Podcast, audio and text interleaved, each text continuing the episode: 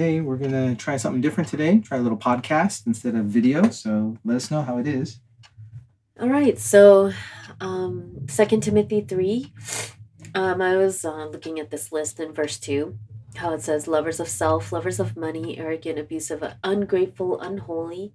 And I think it's a really disturbing list because actually this is what many of us are like. And um, and then he says, avoid such people. And I was thinking about that and how what what distinguishes us from these people. There isn't much except for the fact that, um, you know, whether you repent or not and confess these things, because, you know, the fact of the matter is that many of us are lovers of self and we are ungrateful and unholy. And um, I was thinking that there are many ways in which um, we have a chance to move from being the people on this list away from away from that list. And that opportunity is when we're confronted by the truth that we are like that, and that becomes an opportunity for us to repent. And um but you know, that's the important part, is that we need to recognize it and confess and repent.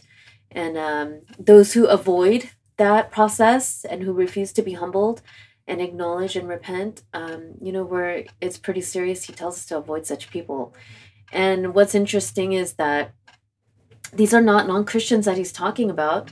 Um, it's actually people in the church, because he says that they have an appearance of godliness, but they deny its power. And so the power really comes from repentance and turning away from these sins. And um, so, you know, refusal to repent of these things is pretty serious. And I think, um, so, you know, in connection to, with that, I was thinking about every opportunity that we have when a mirror is raised before us. That's a chance to humble ourselves and confess. And um, that's mercy. It's giving us an opportunity to acknowledge God and to be a lover of God rather than a lover of self and preserving pride. And so, you know, he gives us this serious warning. And, um, and then in verse seven, it says, you know, these kind of people are always learning, but never able to arrive at a knowledge of the truth. And how is it possible to be learning and yet not arriving at a knowledge of the truth? I think that happens when you don't practice it and when you don't live it out. And one big way in which you can live it out is through uh, repenting and o- obeying in that way, and um, refusing to be a lover of self in that way.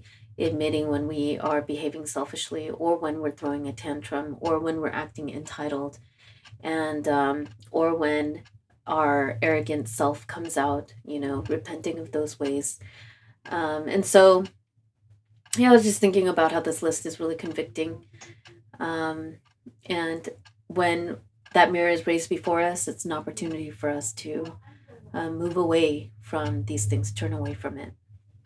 I was also looking at verses six to seven and thinking about this picture of these men who go into uh, the households and capture weak women.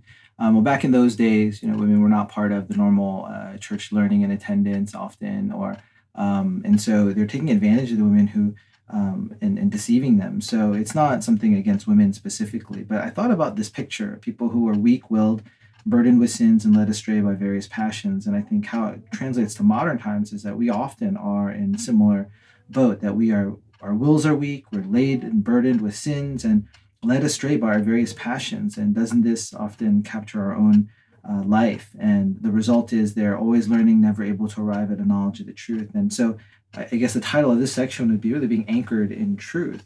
Um, because I was thinking about how, as this describes us, we uh, why do we get burdened by our sins? Often we're, uh, we really forget the gospel, um, that we're burdened by our sins, even though we're forgiven of our sins. Jesus paid the price for our sins. All our guilty stains have been washed away.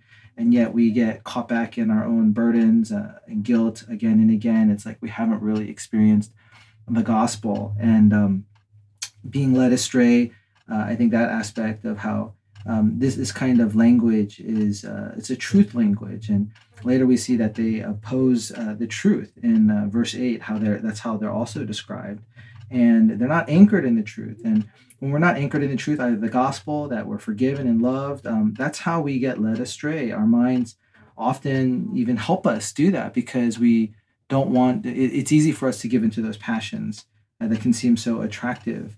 Um, you know, it's not in the middle of our desires that we need conviction as we're fighting our desires. It's before we even have those uh, competing desires, we need to have conviction. But I think, you know, in this way, we're we're sort of fallen and we're not anchored in uh, God's word. And I thought about this because as people are led astray, like people who quote unquote lose their faith. And I've thought about different Christians over the years who have never publicly, and I remember back in the day, Marty Sampson from Hillsong, and you know, made a very big public um, affair of the whole thing. And they quote unquote lost their faith, as I said, and, and they were shaken. Why? And as you kind of dug into those things, you realize that Um, they never had proper faith to begin with. They didn't really, they weren't anchored in the truth, didn't really answer or ask the questions and find the answers about their faith. And I think that's really important, as the whole chapter is about the Word of God and being anchored through, or the whole book in, in Second Timothy. And we see what happens when we're not anchored in God's Word. We get led astray by our passions and even by false truths, false gospels. And in the first part, Ellen was talking about, you know, Um, it's a picture of godliness, but denying its power. Like, what does that look like? That's people in the church who uh, look like they're Christian, but they actually aren't. That means that, you know, they're caught up in a lot of worldly values and worldly uh, um, activity, and yet they really lack a personal relationship with God. And I mean, there's a lot more to get into that, but I won't. But I just thought about this picture that we need to be anchored in God's word. And um, verse fourteen, thinking about this picture, how we need to remain and continue, um, but as we continue what you have learned and have firmly believed, knowing from whom you learned it, how we have to keep coming back to what we learned and understood as the gospel. Um, that's faith, you know, it's it's being sure of what we once knew to be true. And, you know, often people, though, they're not shaken by new evidence for God. They're shaken by um, their desire to pursue the world, or some circumstances change. It's a new circumstance, not new evidence. And so, but how do we fight that new circumstance? It's really going back to remembering what we were taught, the gospel, uh, the fact that God is our creator, our maker, from the heavens to the earth, and everything we learned from Course one oh one, or go back to Romans. And um, and so I think that's the way we need to hold on to what we have learned to be true. So those are just final thoughts. All right. See you later. Bye-bye. Bye. You